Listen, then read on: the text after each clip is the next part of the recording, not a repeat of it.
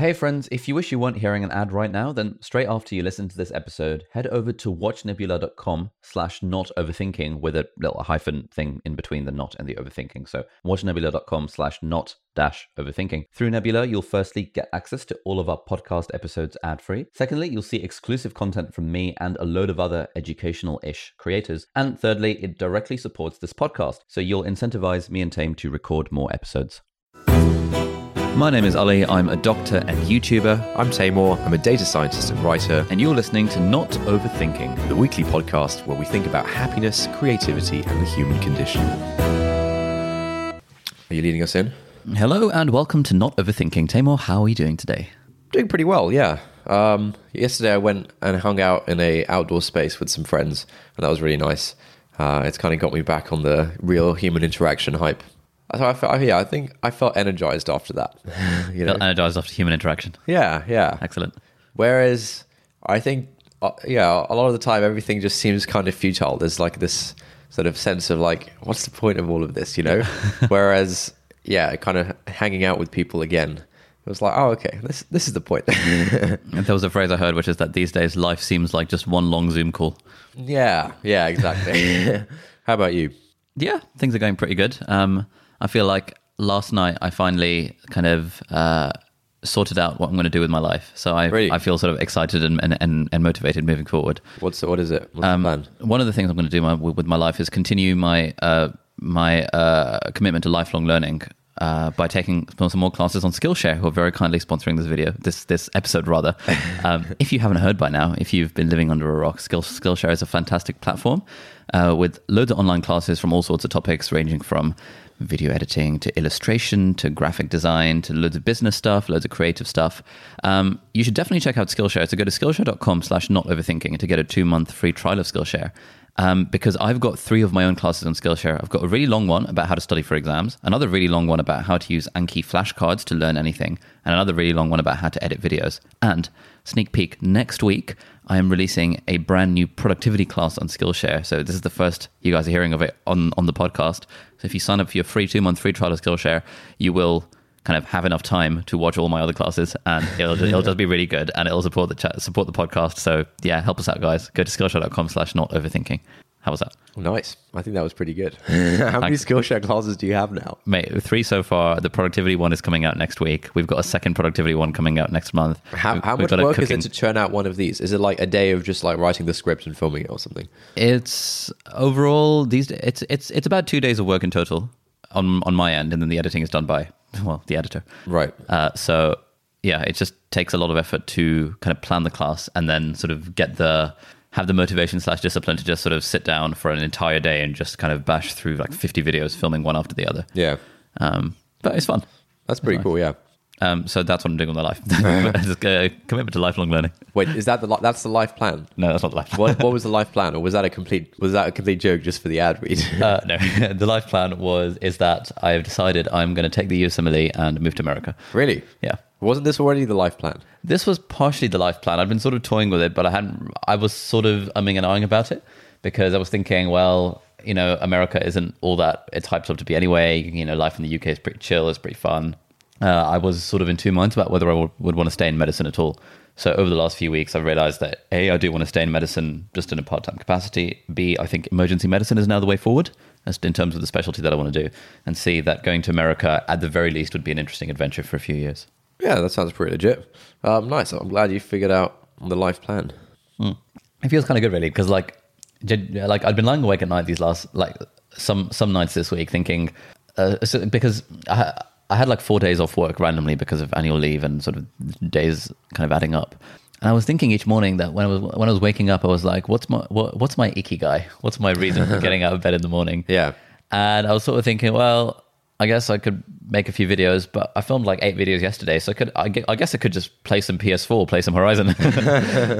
I guess I could stream it, and that would be somewhat. And I, I just had this like very sort of odd sensation of not really having an aim. More like, well, everything's sort of going great, really, on the YouTube front. Yeah. just kind of making a few videos a week, and that's all fine.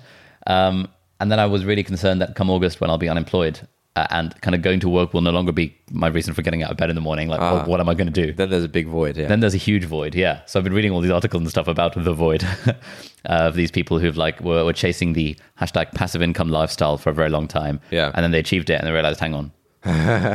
uh, you know, just because I can stick it to the man, it's now like my life hasn't suddenly become more magical and meaningful. Yeah. uh, I got to do something with my time. Yeah. And then there's a few articles from like Nat and Mark Manson about how they they kind of traveled the world for a few years and lived that nomadic lifestyle. Yeah. And then Mark Manson has a really good one. He he talks about how um he's you know he's he's not really excited by parties anymore because he's been to like you know the biggest parties in the world. He's been to like the carnival in Rio de Janeiro, but the things that he finds useful, fun in life now are just having a barbecue with some friends at home or Yeah. attending a birthday party or something. Yeah. Um, but I suspect, I suspect it's sort of like that thing. I th- who, who is it? Is it like Jim Carrey who says that? Um, I wish everyone could become rich because then they'd realize that uh, it's not the answer. Yeah, I'm sure lots of people have said Yeah. similar sentiments. So I, I, I I feel it's sort of sort of like that. That once you've once you're living this sort of nomadic passive income lifestyle and Yeah. hashtag living the dream, you realize actually, uh, I quite like to settle down and have a wife and kids and just yeah, pay the mortgage and work a nine to five. so, so, so, it sort of goes full circle. Um, but uh, now I have something to work towards, some some sort of bigger project that I'm Right. Some sense of like meaning. some sense of meaning. Yeah, a reason to get up in the morning to do my Anki flashcards. Yeah. Uh, more on skillshare.com slash not overthinking to check out my class on Anki. I still don't understand the like. I mean, it seems like if you just want to do medicine kind of part time, and by part time, let's be real, it's not going to be like four days a week. It's going to be like one or two days a week. Uh, more like two or three days a week, yeah. really? Yeah. Three days a week is a lot. Is it? That's three. That's like half the week. is that the really week. the best use of your time, or or even the most fun use of your time? I mean, if it's It, it seems like a. it's one of those things that you can always kind of change your mind on, and you can sort of tweak based on how much you're enjoying it, such how much you're learning. Uh, sure. I think I think in the early days it's useful to do more because then you're you're actively kind of learning more. You're more on the learning cur- on the steep bit of the learning curve, and then over time you can cut down the hours if you like. And if you find that it's fun, then you've you've got the option. But take, taking this exam to move to the US seems like quite a high fixed cost for this thing that you don't actually care that much about, and it, it almost feels like you, you're just des- desperate for some something to do. It's like, oh, cool, there's an exam. I, d- I know how exams work. that'll uh, that'll pass the time for a few months or something, you know. Pretty much. So, um, my friend uh, Rohan said something similar. He said, "He said it. It sounds like you need something to do. This is something to do. Therefore, you are doing it." yeah, it, re- it really feels like that. And yeah, I, I guess it comes down to like what actually is the sort of time and effort cost of taking this exam. Are we talking like six months of studying every day? Are we talking like one month of studying every day? We're talking like nine months of studying a few hours every day. What? Is that a lot? That's a lot, dude. Are you serious? What's wrong with that? Uh, st- studying is fun. Is it the most fun? Well, it's probably not the most fun, but it's still, it's it's quite fun. Damn. All right. And I think like once well, once I've made the decision that yes, I do want to stay in medicine, at that point it simplifies a lot of the other decision making. So it's like, okay, cool. Do I want to? I've been given that I want to stay in medicine. Do I want to go to the, the UK route or the America route? Um, or Yeah, what, what's good about doing sort of medicine the America route? I mean, the main appeal for most people is the money, but presumably you're comfortable from from all your non-medical stuff. So, like, what's the point of grafting through these exams to just get a slightly different job? um, mostly for the adventure, really. Like it would The be adventure of doing an exam. the adventure of, of kind of trying to move to America. It's just, it's just kind of kind of fun, kind of funny. There's like a million countries. Yeah. All right, don't write in and tell me that there's not actually a million countries, but there's there's lots of countries. Like, sure, what, what do you mean? Like, why why would you choose this one where you have to spend nine months studying for an exam just as an entry requirement? So in most countries, you have to do some sort of there's some sort of work required to get in. Okay, Um, I don't think I'd want to do it in a I don't know in a country like Cambodia, for example. sure. Like so, there there's there's a, a, a subset of countries where a medical qualification is sort of internationally recognized as being legit. The UK is sort of one of them. The US is kind of the gold standard for most places around the world. Canada is another one of them. Canada is like apparently like super hard to get into as an international because of all they've like they've hardly got jobs for their own people. Okay. America, we've got friends there, we've got family there. There's YouTube collaborations there. It's sort of the part of the world where the, the most of my audience is in. Um, yeah, th- th- there just feels like there's all sorts of benefits about having this, at least this association with America for at least a few years. I'm not saying necessarily to live in forever. Yeah. Um, the American residency program for training is fairly short, like three or four years. In the UK, it's like eight years. Like uh, you know, there's Yeah. yeah, Okay. Yeah. I guess that kind of makes it sense. seems it seems to make sense. All right. That's pretty cool. I'm glad you've got it all figured out. Yeah, man. So I started doing uh, Pathoma, which is this pathology revision resource, like last night, and I finished one of the chapters this morning, and it's, it's just really fun because it, because it's like I'm. I think I think if I were doing if I were learn, I think when you're a medical student and you're learning all this stuff for the first time, it is not that fun because you. It's all. It's all very. It's it's sort of like learning how to code without having a project. Right. Um, the the only thing you're doing is at the end of it, you're like, okay, well, I just need to be able to pass this test and sort of regurgitate all this information. But now, having worked as a doctor for two years and and revisiting all this stuff, I'm thinking, oh, yeah, that actually makes sense. And Yeah, yeah. I'm glad I understand this now. Uh, sort of like when I do courses on Brilliant in computer science, like given that I already know how to code, it's kind of helpful to Yeah, see it- yeah, yeah. to see the first principles. So it's just generally kind of fun. Nice. And, and so I've been planning a kind of like what my ideal day would look like uh, from from August to the fourth. Being like, right, wake up at six o'clock in the morning, go to the gym. No, you do your med- you do your thankfulness practice and your No, no, meditation. no, no. I- I'm coming to that. Oh, Come on. Wake up at six o'clock in the morning, go to the gym, preferably cycle to the gym, which is like a 20 minute bike ride.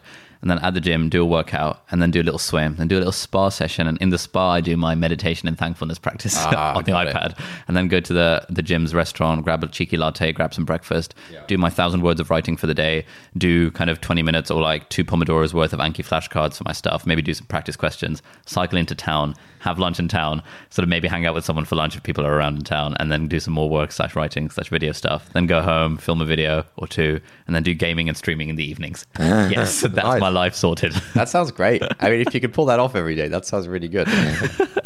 yeah, so that's what I've been sort of uh, dreaming I about. I wonder if it's really that easy. I'm just like, this is the plan, and I'm going to do it. Well, you know, I think having something to work towards means that it the, the plan is more likely to happen. Yeah, And as soon as it becomes like a routine that yeah, I just get up and, and then I go to the gym. Yeah. like kind of like I get up and go to work. It's it's not an option. yeah, so Nice. yeah, I think I think it'll be fun. good stuff. Uh, why don't we get started with today's episode? So th- there's a few different things I'd like to talk about. The first is a couple of responses that we had to last week's episode, which was about uh, the Black Lives Matter movement and sort of social justice more generally. So uh, we had a couple of interesting responses. Uh, the first was a series of uh, a series of hate mails from a listener to uh, to both the not overthinking email address and my personal email address. But the impression I got was that her beef was primarily with you. Oh, okay. So let me try and get these emails up. To be honest, I don't think it's. Um, yeah, I'll, I'll just remind myself. I, I I read through them. I'll remind myself what they were about, but I don't think it's necessarily useful uh, for anyone if we just like read out the entire thing. Uh, okay, but like you know, our preamble at the start wasn't particularly useful to anyone. Yet we do it anyway. Uh, I mean, I think it was interesting for you and I to talk about that. Uh, yeah. So on the hate mail front, so so, so, so firstly, are you sure?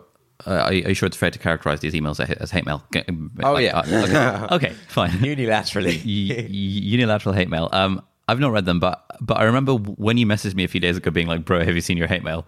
I sort of had the sinking pit in my stomach, and I was like, "Oh Really? God, yeah."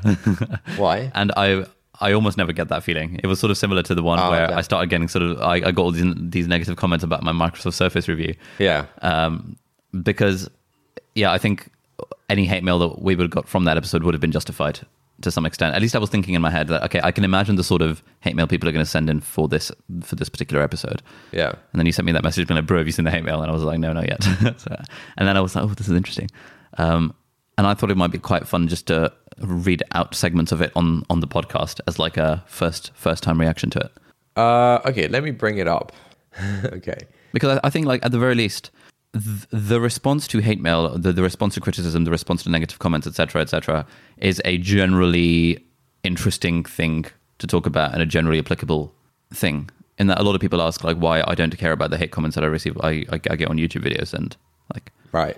Um, I mean, there's just a lot of them. It's gonna be. It's gonna take up a lot of time. Really? Uh, okay, let me just try and find. and the- it's all from the same person.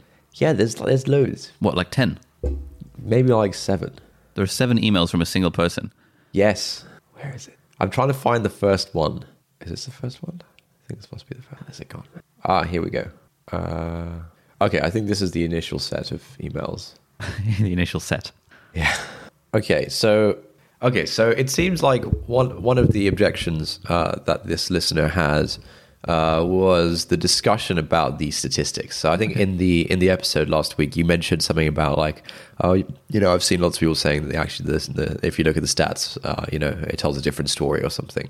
Uh, and so I think that's that's sort of one concrete thing uh, that this person objects to. Uh, I'm trying to find the other concrete things. That uh, that doesn't sound very hate maily. Mate, it took me five minutes of scanning this email to be able to pull out this concrete objection that I could state nicely on the podcast. So why do you object to reading out the, the, the just like some flavors of the email, or do you think it's sort of mean on the person who sent it in I yeah, I in a way think that it's kind of making fun of their? I yeah, I, th- I think that's basically it. It's kind of like you know, it's kind of like making fun of the other person, really. And I don't think there's much point in that. okay, fair enough. Um, so I think in terms of the concrete issues that this listener had, uh, she she she takes issue with the the, men- the the discussion about statistics, and she, uh, yeah. So she look just just to give you an idea of the the sort of hate aspect of this. For example, in this first initial email, she mentions the statistics. Uh, and then there's a paragraph of stuff talking about. Uh, you know her own personal experiences or something uh, and that paragraph ends with uh, fuck you ali and uh, then in the second paragraph there doesn't seem to be any like sub- substantive sort of comments uh, but she mentions you are a piece of shit just keep your mouth shut so look it's it's this kind of stuff Oh, interesting. and like the, the the sort of stuff that if it were a YouTube comment, I would screenshot and share to my Instagram story. yeah exactly Okay, interesting.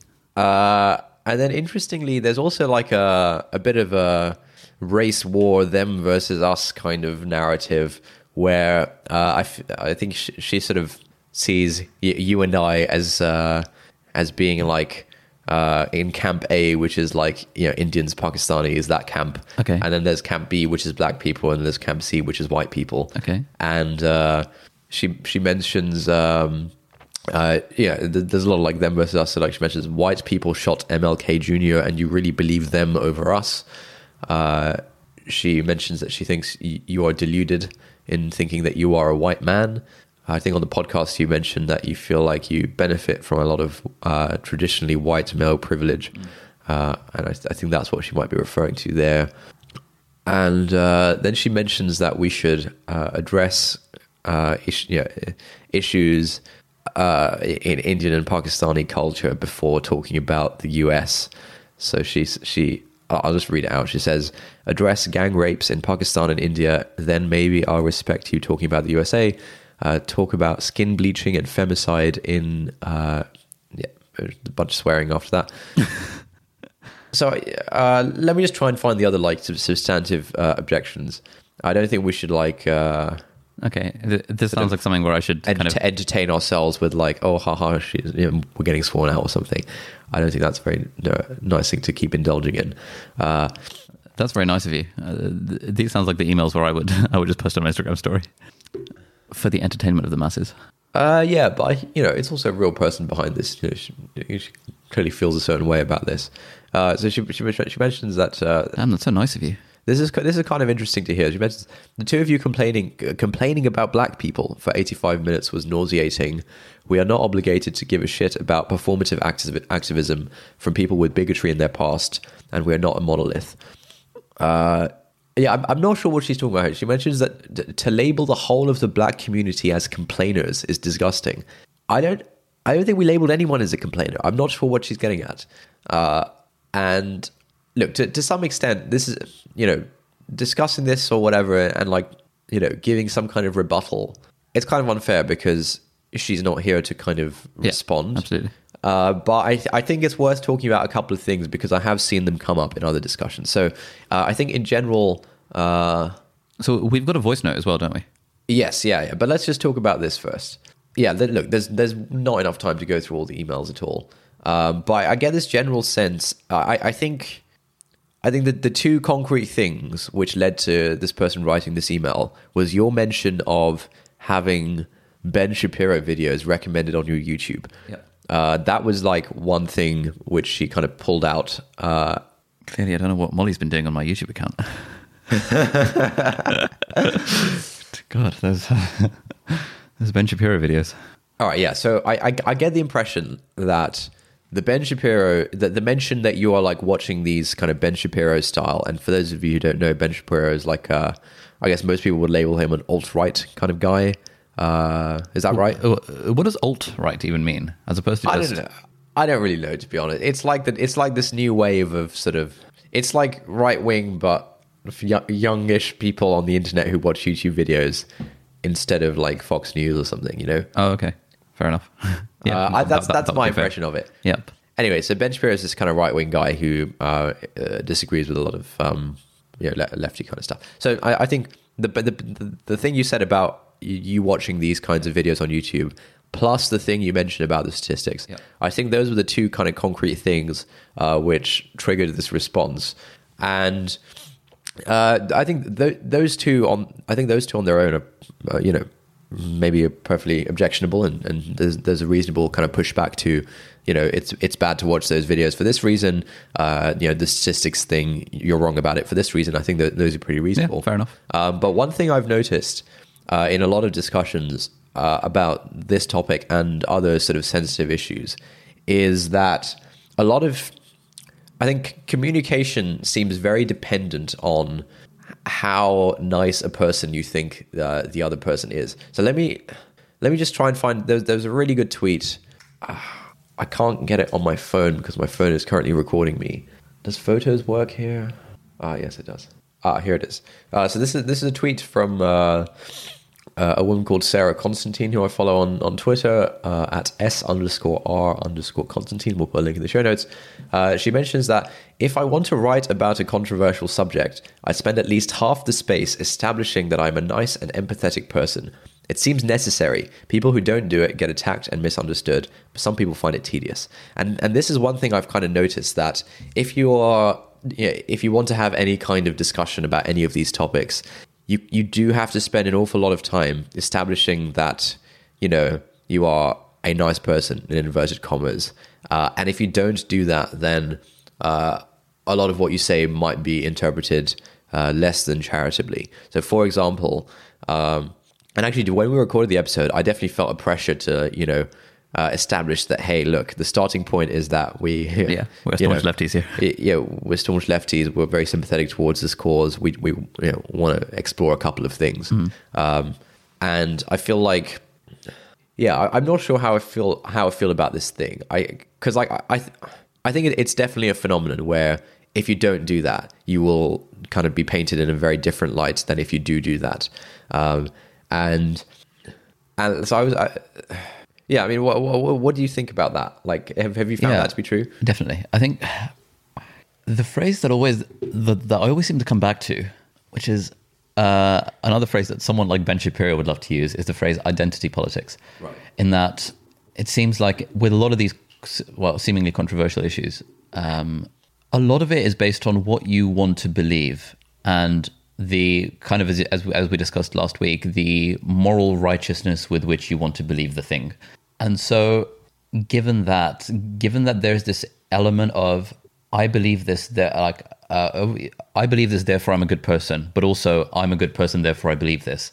The identity as a morally good and righteous citizen of the world gets so tied up within these particular beliefs that it means that in order to that if you if you hear an opposing viewpoint, in addition to the viewpoint, you've also got the well that person has the has the opposite viewpoint to me therefore that person is a bad person Yep. and then when you paint that person with a brush of being a quote bad or evil person at that point like everything just gets mired up very much very, very, much Yeah. and i think when it comes to other controversial like you know windows versus mac you you see less requirement to virtue signal before you can get into these debates because no one really is arguing that if you prefer mac you are actually a morally right, good and righteous person and if you don't you're you're not Yeah. but when it comes to things like i don't know black lives matters or any any kind of feminist issues any kind of trans rights issues any anything along those lines that is very much tied up in because i believe this thing i'm a good person and also i'm a good person therefore i believe this thing Yeah. um, and so I find it, yeah, obviously, I, I like I was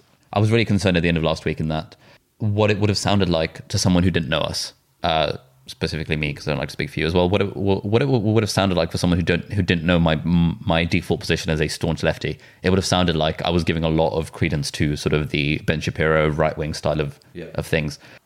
but you know, obviously, my default position was that I'm sort of like 98% lefty in, in in the opposite direction. Yeah. Therefore, from from my perspective, it's like, well, I in a, I I kind of don't want to bother establishing all of that stuff because what's the point? Yeah.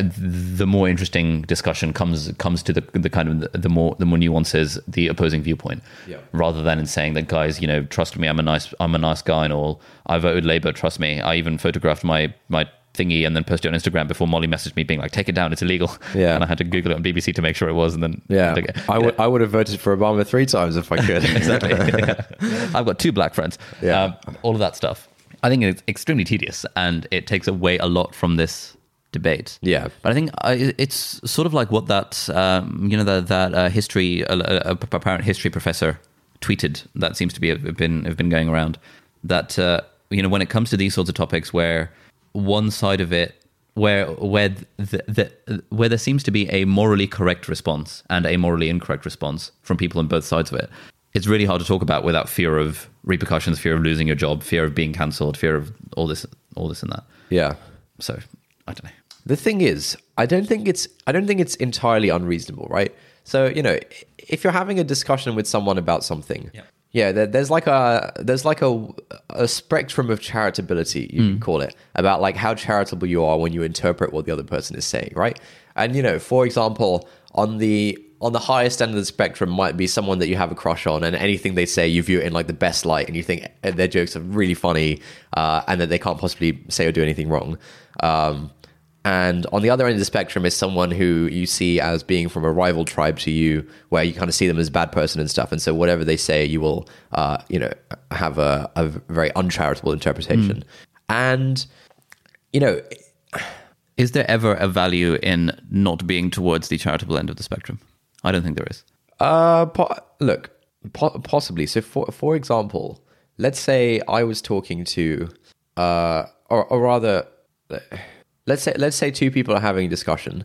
One person uh, is one person might be some might be a sort of like the the, the kind of person who sent us that email who very, feels very strongly uh, about this particular issue and has clearly um, spent some amount of time thinking about it and experiencing it firsthand. Uh, and let's say they're having a discussion with someone who, uh, you know, ju- let's just say some like, you know, r- random kind of white person who's just turned on the news for the first time in his life. Uh, and his default response to this stuff is kind of like, you know, what's the big deal kind of thing, right? Now, if that if that sort of uh, if if that white person in this case uh, voices some objections like, oh, you know, but the the statistics or whatever, or like, you know, oh, how about the looting though? Then, you know, ba- based on the kind of identity view of things, where that person is like, you know, on on the other side of the identity politics spectrum, uh, it's not unre- you know, it, it's kind of useful to understand that because then it's a very different discussion, right? Like, for example, if you know, th- there are there are sort of um, a, a number of sort of what's the word? I- don't want to say in, intellectual is a weird word, but you know, intellectuals, shall we say, who are black and who might, uh, you know, uh, who, who who certainly sort of sympathize with some of the more right wing stuff. You know, uh, the, the, there are certainly kind of some black people who would say, you know, who would be big on like the, the statistics stuff and say that like actually the stats are kind of complicated, maybe. Uh, and it, if, for example, you're having a conversation with that person, then the fact that they are black, it does tell you something. It tells you that you know they've experienced this stuff firsthand, and and given all of that, they're still saying this thing. And so I would I would view that I- would view the black person saying that in a very different light to the white guy who just turned on the news for the first time. Okay, sure. And and you can assume much you you can assume much more good faith from you know i- i- in this case the, the, the black person who's who's making exactly the same point uh, as the um, the sort of b- basic white person, if you will, right? What do you mean by good faith? Uh, g- good faith, as in uh, Because my definition of good faith would be uh, seeking to understand and talking from a place of uh, and and talking given all of the information that you currently hold. And therefore, I would say that the the the, the, white dude turned on the news for the first time and is like, yeah, but what about the stats or what about that looting though?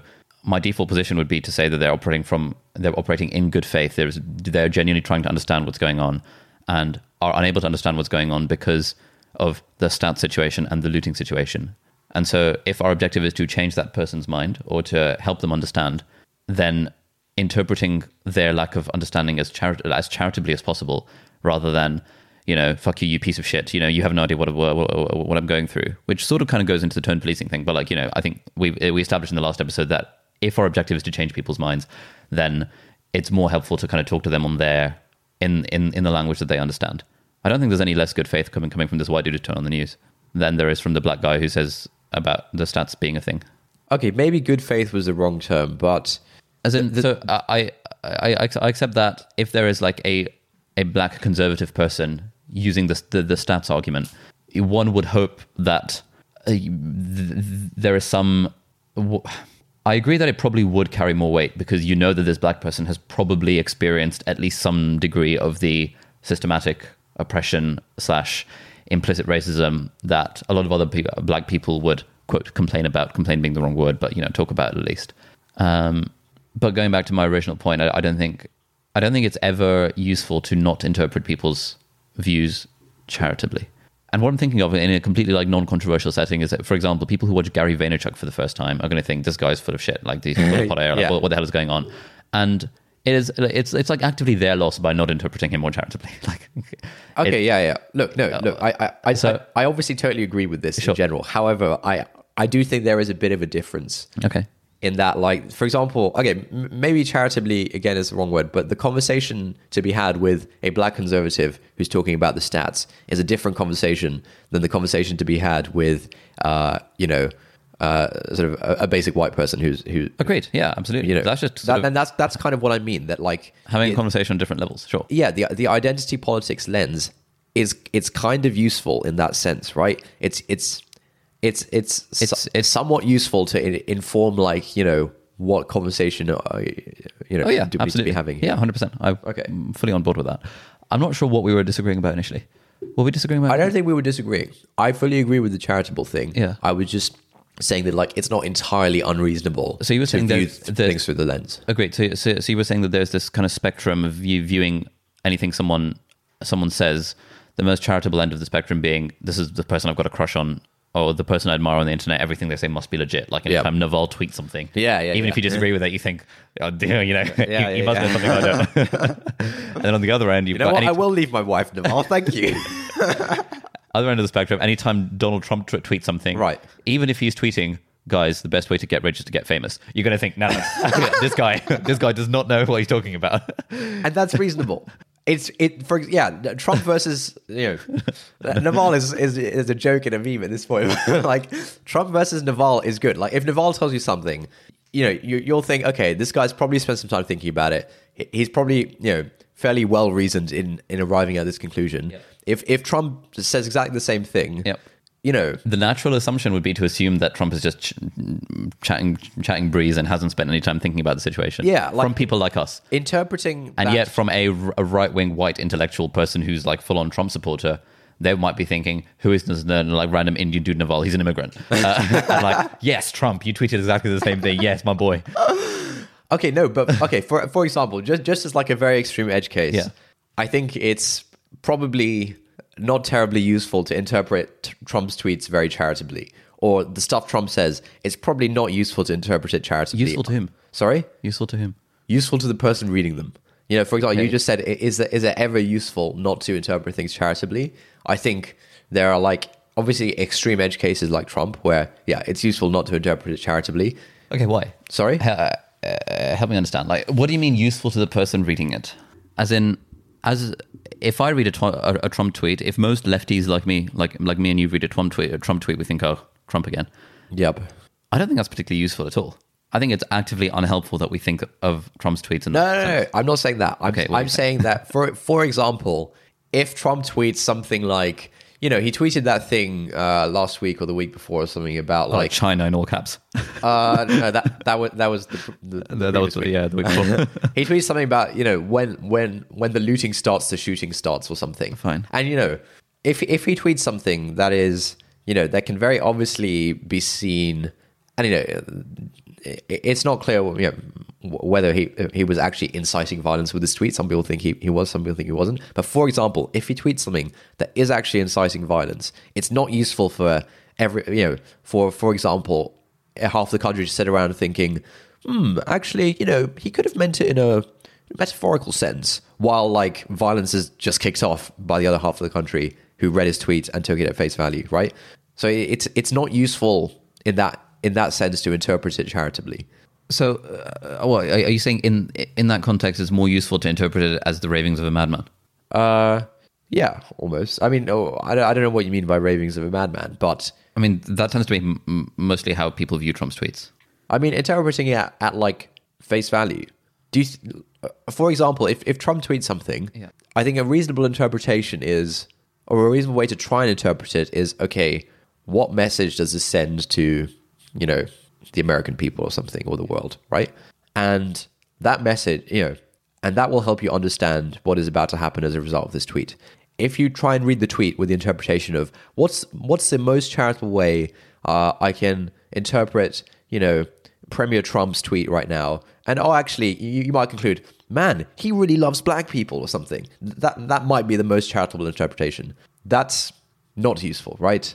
Like in in that context, the most useful way to interpret it is to understand what most people, you know, what what actually is he saying, and like what, what takeaway will most people get. Do you understand what I mean? No. The what? I'm- Okay, so let's take some edge cases. L- let's imagine Trump tweets "kill all the black people." Okay. He's not going. He's, he's not going to tweet that. But you know, as as a hypothetical, in that context, yeah, sure, fine. I mean, I I, I don't think there is a charitable interpretation of that. But when it comes to a tweet like when the looting sh- starts, the shooting starts, like it tells you something about his stance on on looting. It tells you that half of America is going to support that general sentiment. Yeah. It tells you all sorts of things, and and, and so again, maybe charitable is, is is the wrong word, but I but I I would I would maintain that the non-charitable way to think about it is Trump is an idiot. He's he's evil. He's he's mad. Which which is actually most of the lefties' view of Trump, and lefties like us are absolutely flabbergasted at the fact that half of America voted for Trump. Like it's just a completely like how, on earth can that even happen? What sort of world do, do we live in, in in which that happens? Because everything Trump tweets we view from an un, an, with an uncharitable lens of this guy doesn't know what he's talking about. This guy's a madman. This guy shouldn't be in office. Impeach him. Whatever, etc. Okay, I, I understand what's going on here. I think Yeah. I think we're talking about the word charitable in different senses. I totally agree it's unproductive and not useful to you know, there'll be people who like reply to Trump's tweets trying to like dunk on him and you know uh, there's then like a circle jerk of like, oh haha, Trump is stupid. Totally agree. That's not productive or useful.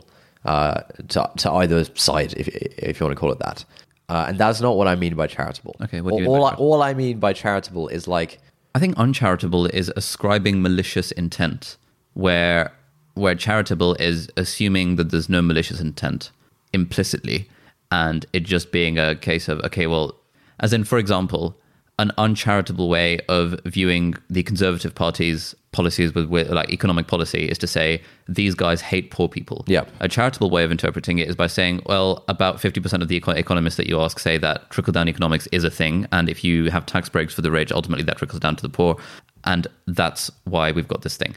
I think it's more useful to view it more charitably on the spectrum and saying that, okay, let's assume they have a good reason for doing this. And that reason is not that they just hate poor people.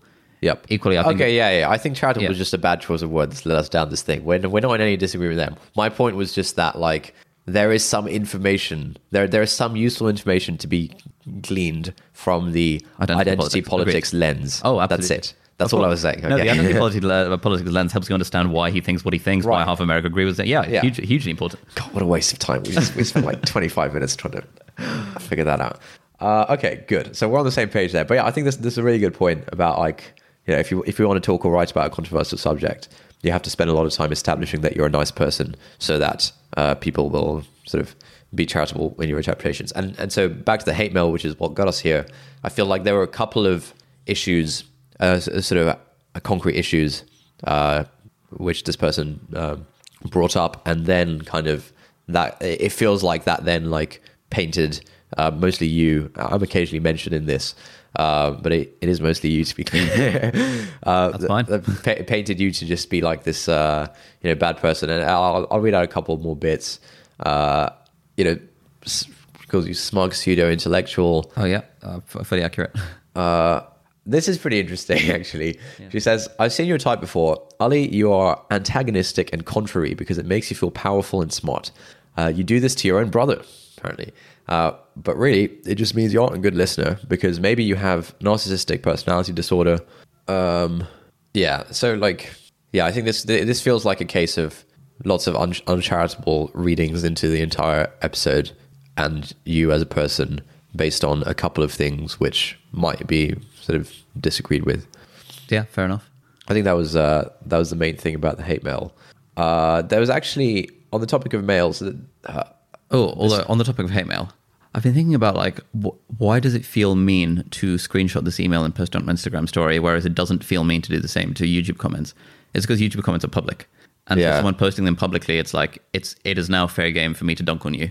yep. Um, and if it's yeah, whereas a private email sent is probably not fair game for me to dunk on, which is why I was I was thinking that is this because I was I was thinking I, I would want to post this on my Instagram just for bans, but if, if it felt weird, and the, and the reason it felt weird is be- because the public private thing. So if anyone wa- if anyone wants to dunk on me publicly, then please do because then I can post it on my Instagram story because it's just absolutely hilarious. Uh, cool. So we got another email. I have. I'm reading this for the first time, so just give me a second. While you're reading that, in other exciting news, I've I've started to take existential risk more seriously as well. Really?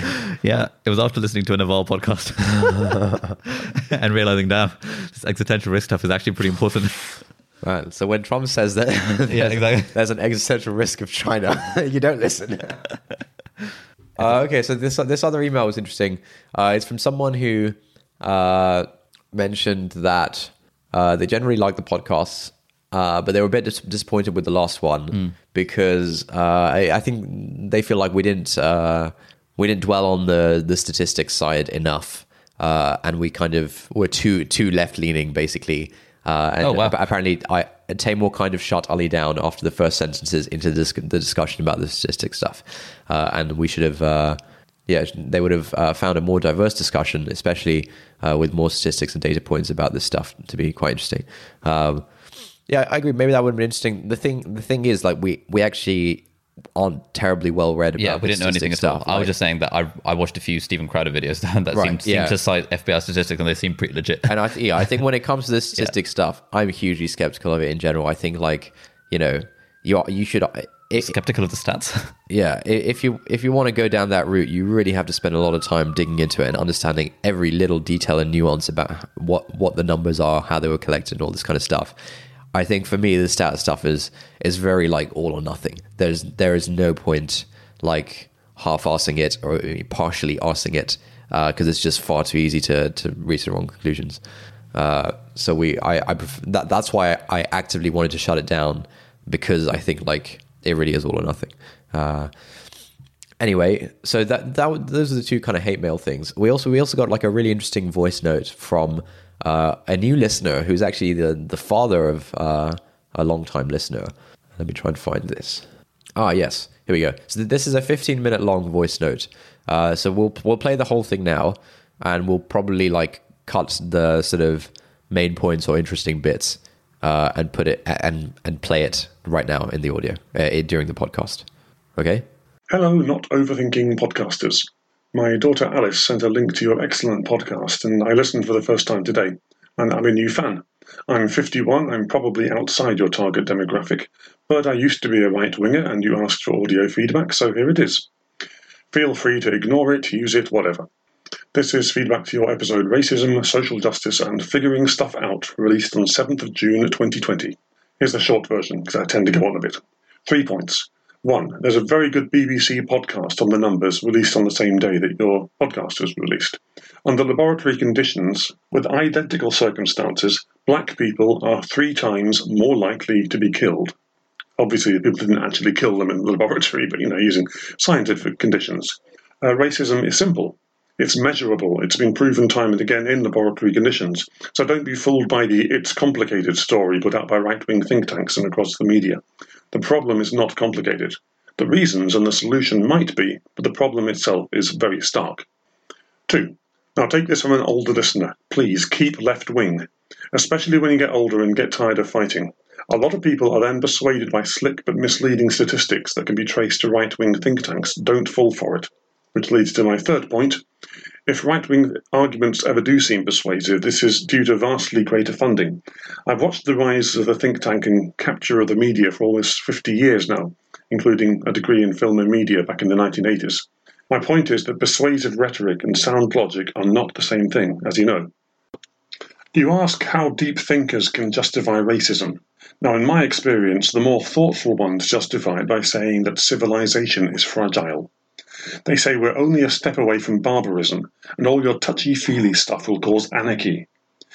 They say that however bad a thousand deaths are, they are nothing compared with what would happen if the system broke. They say that life is just tough. Now, I have a racist friend who's a very deep thinker. He has to get up very early in the morning to do a tough, skilled manual job. His view is that life is just tough. Man up, find a way. The Asians do it, he says. They're a different race as well. But they just knuckle down, work ridiculous long hours, fit in, work hard, and eventually, after a couple of generations, they're doing really well.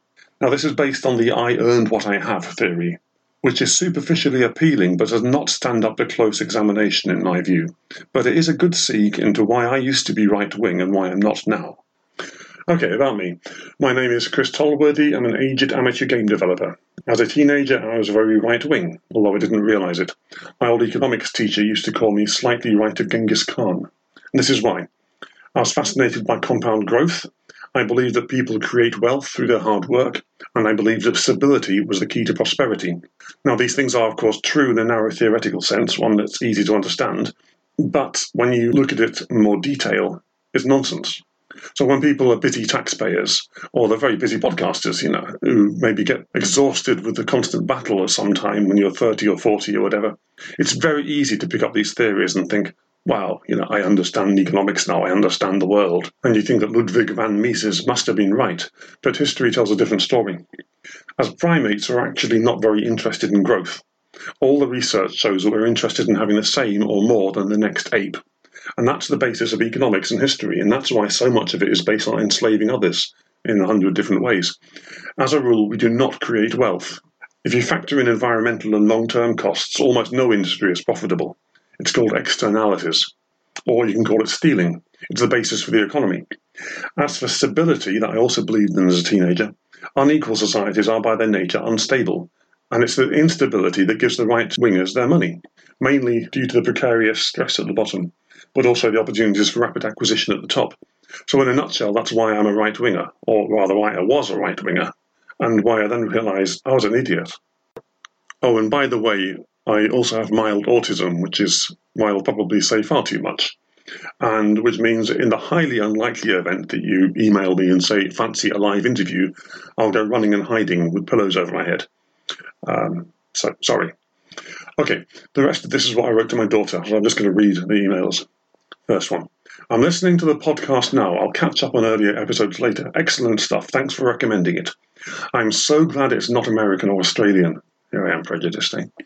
Even the best US and Aussie podcasts seem to be either dumbed down, like NPR, or the I do science, therefore all my opinions are founded on bedrock, such as Sam Harris. And that's not how science works. Science is about narrow focus, and hard sciences are especially focused. So, unless you're an ecologist or a social scientist, then your science based morality is probably dangerously narrow, in my view. Now, both the dumbed down podcasts and the hard science podcast, they're just too triumphalist and condescending for my taste. But I suppose triumphalism is also just the American culture and the Australian culture. It's similar due to a similar history of stealing lots of land and still not realizing why that is a bad thing. So I'm reading this. I'm, I'm such a prejudiced person. Okay, back to reading. Anyway, very happy to see this is a British podcast and not dumbed down and not a me science, you dumb. Second email.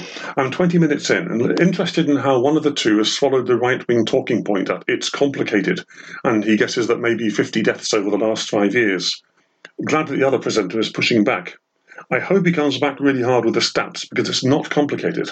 Numerous studies have shown that under identical circumstances, being black means you are three times as likely to be killed.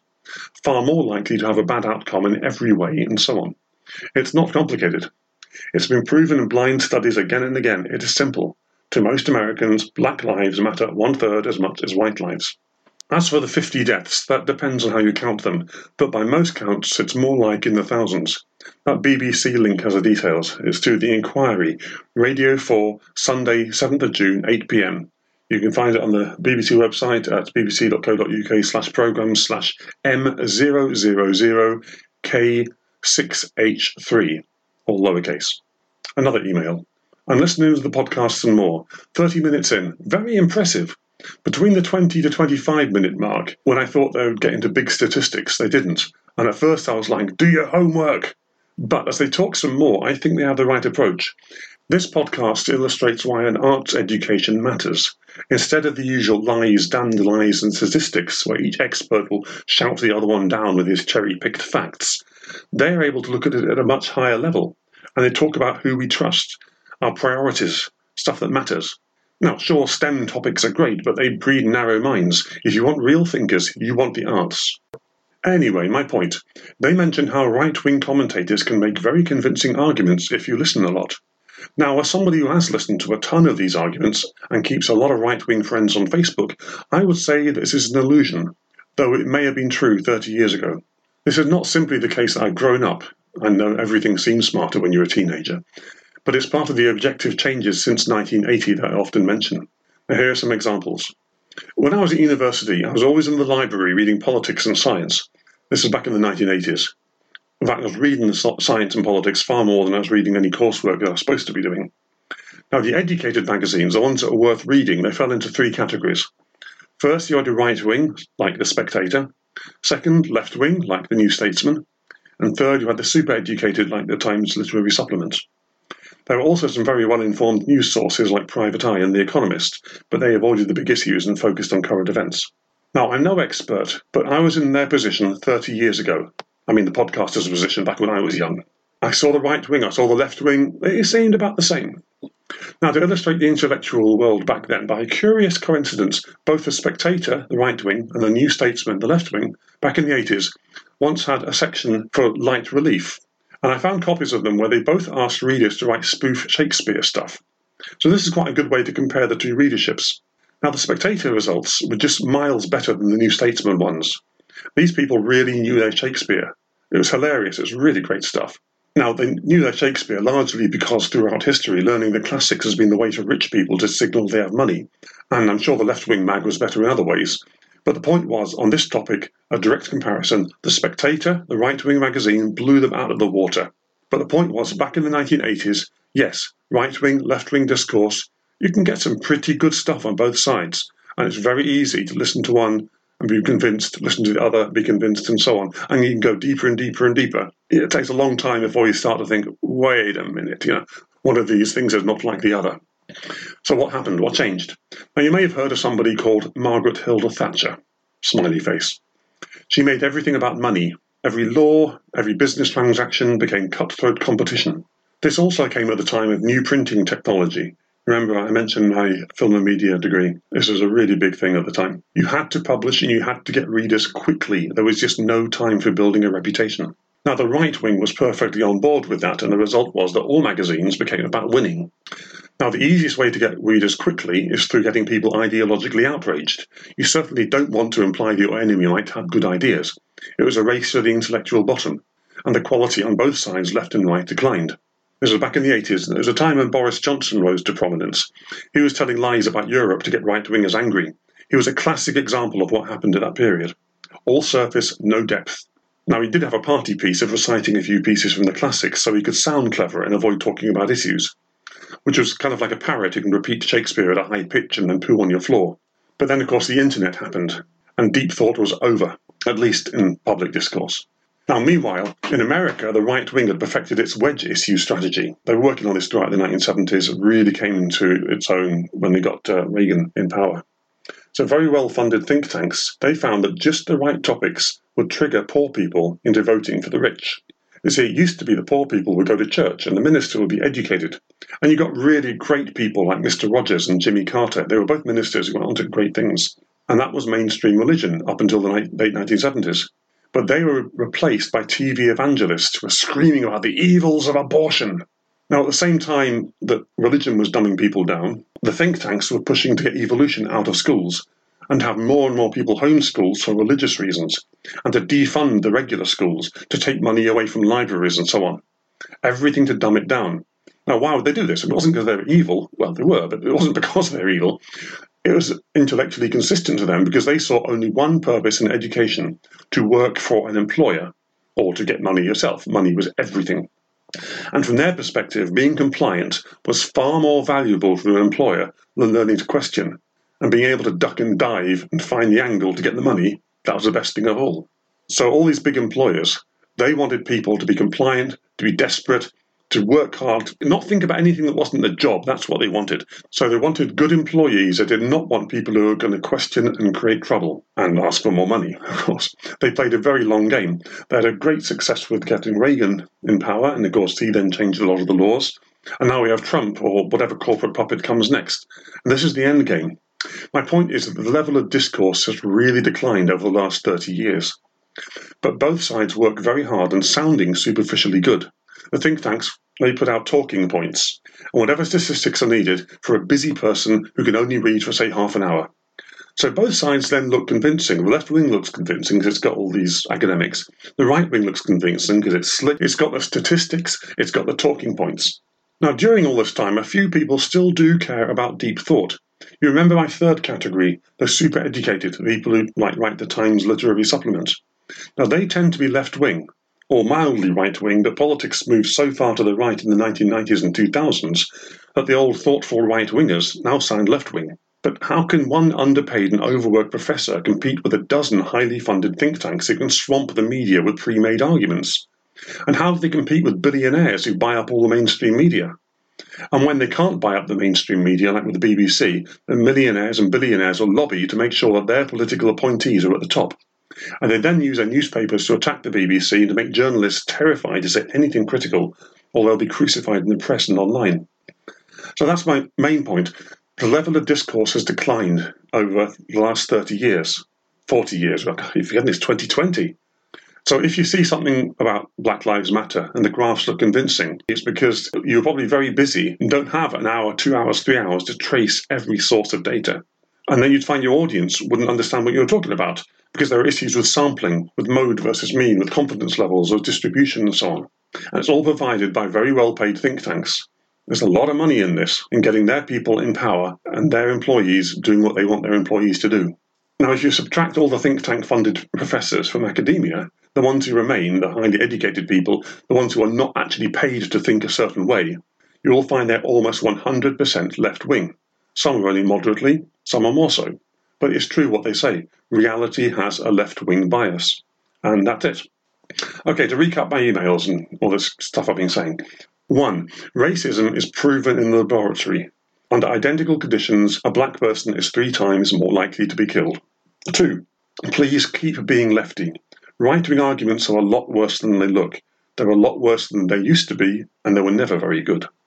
And three, those right wing talking points are from very well funded think tanks. Academics who are not funded by think tanks all tend to be left wing. And that's it. Thanks for listening. Hit send. Okay, cool. So we just listened to the the 15 minute or so voice uh, voice note. We'll we'll just put the whole thing uh, in the episode because it, I think it was all actually pretty interesting. Uh, there was not much dead time in there. Um, so I, I I was making a note of what I thought were uh, his main points. Uh, the first was that you shouldn't be uh, fooled by the "it's complicated" story. Um, and I think that's kind of that that was the, the thing that you were saying in the last episode that you know it seemed really obvious. And then like you saw that some right wing people were saying this and they were saying it's complicated. And yeah so maybe it's complicated kind of thing. So he, he thinks you shouldn't be fooled by that.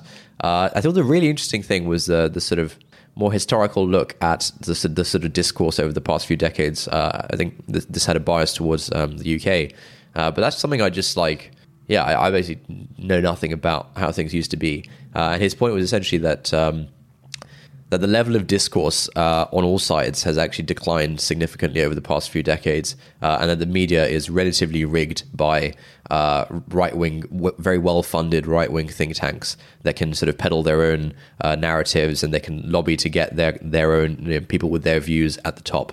Uh, and he, yeah, he was saying that uh, in the 80s there was there was actually good discourse on both sides, and it was this kind of situation that we talked about in the episode, where it's like you know you read from one expert on one side and it sounds pretty good, and you read from another expert on another side and it also sounds pretty good. He was saying that, that was actually the case uh, in the 80s, according to him, um, but yeah, since then it's kind of declined mostly because of the whole attention span thing, uh, and everything now is optimized to be digestible by a busy person in in a thirty minute time span. Mm. And both sides craft their narratives uh, according to this, uh, and the right the the right wing side. Uh, tends to also use sort of numbers and statistics, uh, and as I mentioned earlier in the podcast, I really think those are like an all or nothing thing any story can be told in a 30 minute time span with any set of numbers.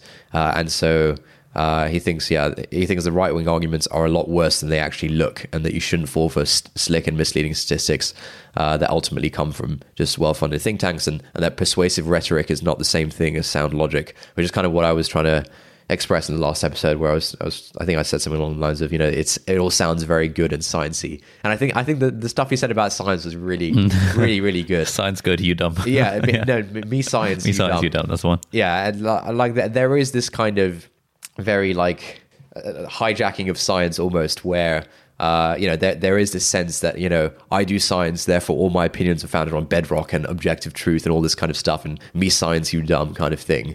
Uh, and he thinks that, you know, people like Sam Harris and Jordan Peterson, their like scientific, uh, you know, badge kind of lends them more, like far more credibility than it probably should. Uh, so I think those were the main points. Uh, what did you think? Yeah, I thought it was very good. It, it, it made a lot of sense. Um, I think the the historical look was very interesting, and that's kind of inspired me more to read. Uh, I think I think it would be interesting taking out a subscription to the Spectator and also the New Statesman, just to like, sort of see those two somewhat premium publications writing about this sort of stuff. Yeah. Because the thing that concerns me is that, I mean, I get most of my most of my news through Twitter, and obviously getting news through Twitter and reading a random article here and there is not is clearly not a substitute for actually being well informed about any of these issues at all. Um, and so potentially for me, I need to kind of uh, broaden my uh, pool of stuff that I consume so that it's not stuff that fits into 280 characters because obviously that doesn't lead to any kind of nuance at all. Um, I think it's it's interesting how can you turn the volume on this thing now? I think it's interesting how he said that as you grow old, stay left leaning if you can because the default the default motion is towards the right as people get older, as people start to st- start to start to have jobs and start paying taxes, start to have kids, think about putting those kids through school and all that costs money. Like, you know, people are the most staunch lefty that they will ever be when they're at university, uh, and then a lot of those people switch over to the right. So I think it's uh, th- that's something that I've always been a little bit a little bit wary of. That like, why why is this the case? Is this purely is this pure self interest? Or is it that as you get older, you understand more nuanced arguments and you're less uh, swayed by the groupthink, which is very much a thing in kind of left universities? Um, That's a very interesting framing, yeah. which I think is uh, I think is very wrong. oh, okay, how so? Uh, so your your framing is that uh, there is one there is one correct side, and either when you're young, you're like blind to the truth, and you sort of become more aware of the truth. Uh, I know you can like see through the BS or something when you get older, and that's why you switch views.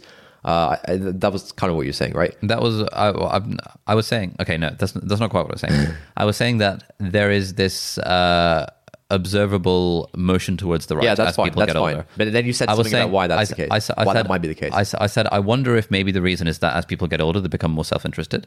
Okay. I said alternatively, perhaps it's the case that as people get older, they start to be less involved in groupthink and therefore are more able to weigh both sides of both sides of an issue. Ah, okay. I'm not saying that's necessarily what happens. I'm saying yeah, yeah, it's yeah. one plausible explanation for what, for, for why why this might be happening. Yeah. So I've been I've been reading this book, A Conflict of Visions, which I mentioned, uh, and that actually has a very good like way of looking at this. I'm I'm only like I don't know five percent or ten percent of the way through. It's a, it's a pretty long and dense book, um, but essentially uh, I think the argument he's laying out, and look, I, am very like early in the book. The argument he's laying out is that there are broadly two different visions of man that people hold. Okay, The first, and look, I, I'm completely spitballing here. I don't have I don't have notes for any of go this. for it. It's all good. so we trust that you're a good person. read the book. We'll After do, all we'll- that stuff about you know, there's a person on the end of that email. I think everyone has like you, you've got some good brownie points in, in your corner right now. No, no, I'm not worried about that. I'm, I'm just worried about like mis- misrepresenting what, this guy's saying. We'll do a big discussion on it when I'm done. But from what I from what I recall, he thinks there are there are two two possible visions of man. All right, there's the uh, there's what he calls the the unconstrained vision, uh, and there's what he calls the constrained vision. And broadly, the unconstrained vision of man is that uh, it is possible. You know, uh, cu- currently uh, man is, is in a imperfect moral state, but it's possible for man to achieve like this moral nirvana where uh, you kind of don't need you don't need sort of uh, you don't need to enforce things, you don't need to like control the people or anything because the people are at this moral nirvana where they will all act in uh, sort of everyone's best interests and, and all this kind of stuff. That's the unconstrained vision of man. Uh, and then there's the the constrained vision, which is that man is imperfect. That's just the way it is. We're not going to become more moral than we are today. And so the point of organization of people is to kind of provide the right structures and incentives to make people uh, sort of accidentally help help the help wider society. Uh, and so the, the sort of constrained vision uh, is uh, is sort of underlies uh, a lot of you know more conservative leaning uh, philosophy, economics, and stuff like that. Adam Smith, his whole like eh, just Adam Smith, who I don't know, I think he has a reasonable claim to kind of founding modern kind of capitalism or this way of thinking about things in terms of markets and stuff. Uh, his uh, yeah, his whole capitalism thing is very much a uh, very much assumes the constrained vision of man, uh, where you have to like you know create in- in- incentive structures to get people to do things. Uh, otherwise, they just won't be nice to each other, essentially. Uh, whereas a lot of the more kind of left leaning stuff, and he's mentioned some, some philosophers um, who, who whose thoughts also kind of founded on this. Uh, is ha, has more of the unconstrained vision where like we can become more moral you know over time uh, as people and so the thing you're saying about like you know the reason you'll switch from left to right is either you become more self-interested or uh, you, you're just able to see through the bs or something uh, i think this this guy would disagree and i think another way to look at it is that your vision of man changes. You might start off with a very optimistic, unconstrained vision of man when you're younger. They're like, oh, you know, we could be so moral, you know, we could be so nice to each other. Let's, you know, let's do that. And as you get older, maybe you reach the conclusion that actually, ooh, that's pretty hard. I think man is fixed in, in their uh, immoral ways, and we need uh, organization to kind of force people to do nice things to each other. So yeah, that's just uh, another way of looking at it uh, from this book. It's pretty good.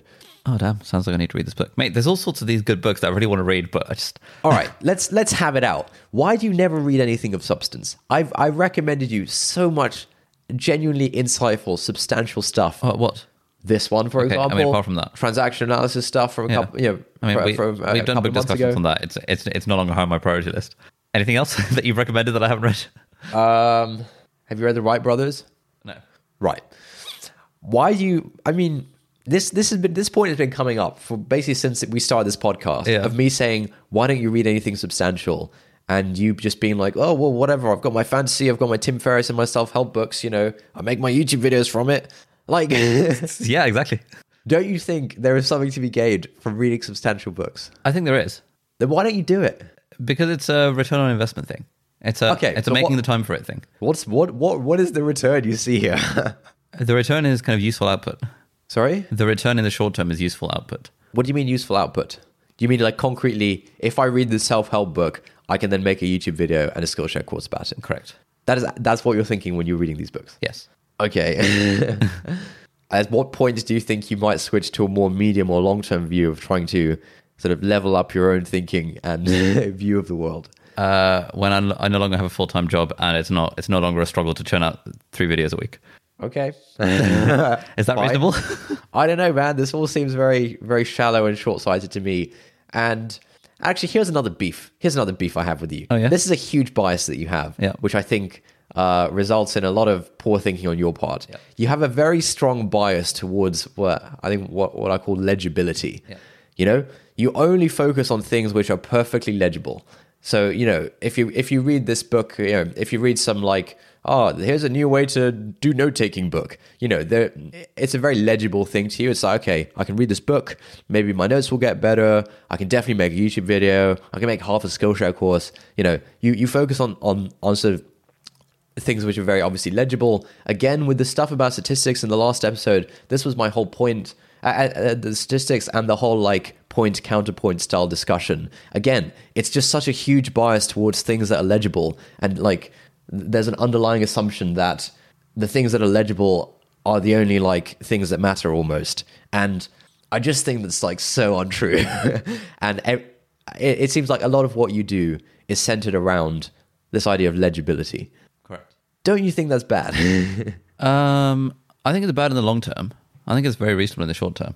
Aren't you all about like long term thinking? You know, you ideally you want to kind of be living your life as if you know you you do the same thing for the rest of your life or something. You have a go at people who have this mindset of like, oh, cool, yeah. Once I quit my job, then I'll do this, or like, oh, once I get the promotion, then I'll quit my job or whatever. Yeah. And you're saying the exact same stuff. Oh, once I'm once I'm unemployed, then I'll start reading substantial books, or like, oh, I'll do it at some point in the future. You know, like it just goes completely against your whole spiel. I don't think it does. I think my spiel is more about what are your what are the things that you're optimizing for. Okay. What, what's the game that you're playing, and what are the victory conditions of that particular game? And I think it's very reasonable to have different seasons of life. Yeah. When when you're in a season of life where you're working full time and struggling to kind of keep on top of the workload of yeah workload in air quotes of churning out YouTube videos and Skillshare classes, that is uh, the the the victory condition for that is how do I maximize my units of output, i.e. the videos and Skillshare classes that I can churn out. Yeah. Skillshare.com forward slash not overthinking. Knowing that this is a specific season of life. Okay. It's that season of life where you're thinking, okay, I, I actually don't mind not sleeping eight hours a night. I'm, I'm actually going to deliberately only sleep six and a half hours a night because I know I can I can function by that. Maybe I'll feel a bit of a big rim in the mornings, but that's fine because it gives me an extra hour, an hour and a half where I can get my workout in because that's a priority for me. That is not a season of life where I think this is a good time to delve into, you know, an 800 page, really, really, really dense book that's going to require me to sit and think about this academically to actually have any sort of semblance of understanding. It's a season of life where it's more like, okay, let me find the legible things, let me find the low hanging fruit because I've got this platform where I've got a fancy camera, I've got an editor who works for me, I can churn out YouTube videos about the legible stuff because it's the legible stuff that actually make the most difference to people's lives that I actually care about. Most students in the world, for example, don't know how to manage a calendar, don't know how to use a to do list, don't know how to use an email app, type really slowly. These are things that they can all improve on very, very easily. It's very low hanging fruit. Most people in the world do not care about leveling up their thinking by reading some dense treatise about transactional analysis. It's like a niche thing, and I agree. It's really useful for me, for me personally, to level up my thinking, and ultimately, it will be useful for my content and to the stuff that I can help people on to level up that thinking in a way that takes in outside perspectives other than what's the best-selling New York Times bestseller in the self-help business book category. But right now, there's so much more benefit to be had in plucking the low-hanging fruit from the business self-help book category. And given that I have a limited amount of time and a limited amount of inclination to do this sort of stuff, it means that all these kind of the, yes, at some point I would love to be more well versed about everything. It's just not high on the priority list, like, list right now, given the given the game that I'm playing and the victory conditions of the game. Yeah, okay, I think that's reasonable. But like, when do you think this this season will end? I mean, you- you're saying now that okay, you know, once I'm unemployed, Yeah. I will do some more kind of personal development stuff. Personal development, what is in that, that sounds a lot like self help. Uh, personal development, as in like trying to level up your own thinking and trying to you know, read more substantial things. yeah, Okay. that's literally the exact point. This is like kind of why part of my thing is that okay, well, you know, if I can do this kind of wake well, wake up in the morning, go to the gym, make sure that in the morning I do my writing a thousand words because that that'll help level up my thinking in some capacity. Make sure I can get my flashcards and question banks out of the way early, so like later on in the day, I'll kind of chill in a coffee shop and read something more substantial. Which is why right now I'm reading books like How to Take Smart Notes because I'm I know that in preparing for this kind of season three of the vlog, i.e. this this kind of sabbatical that I've got where I've I've got a bit more free time on my hands. I'll be able to actually get something out of reading a book like the like you like you reading rather than reading five percent of it and then trying to spitball the rest of it. For example. All right, fine. That sounds pretty reasonable. Okay, so where were we before? Oh yeah, so we okay, I I, th- I, th- I think we should draw this. It's, it's like three o'clock now. We've been going for like how, how long have we been recording for? Uh, an hour and twenty five minutes. Yeah, Okay, yeah, but I, that that was basically the end. Yeah, we we, wanted to play this um this voice recording. yeah. No, and talk thank, about that a bit. thank you very much to well, what's the name? Richard. Uh, Chris, Tolworthy. Chris, thank you very much, Chris, for for sending that in. That was like enormously helpful. Um, and it's nice having different perspectives Yep. on this sort of stuff. Cool. Uh, yeah, let's let's call it to a close. We should have some lunch. Uh, let's just read a review. Oh, here's a. Yeah, let's read. We'll read a negative review. So we had a negative review uh, on the racism episode. Uh, the title was "Privileged Dudes Talking About Racism."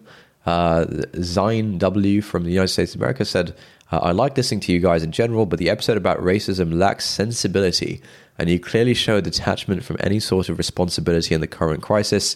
You just regurgitate quotes from books from an outsider, comfortable seat, especially Ali. You need to humble down, dude. Listen more." Try to understand the perspective of another.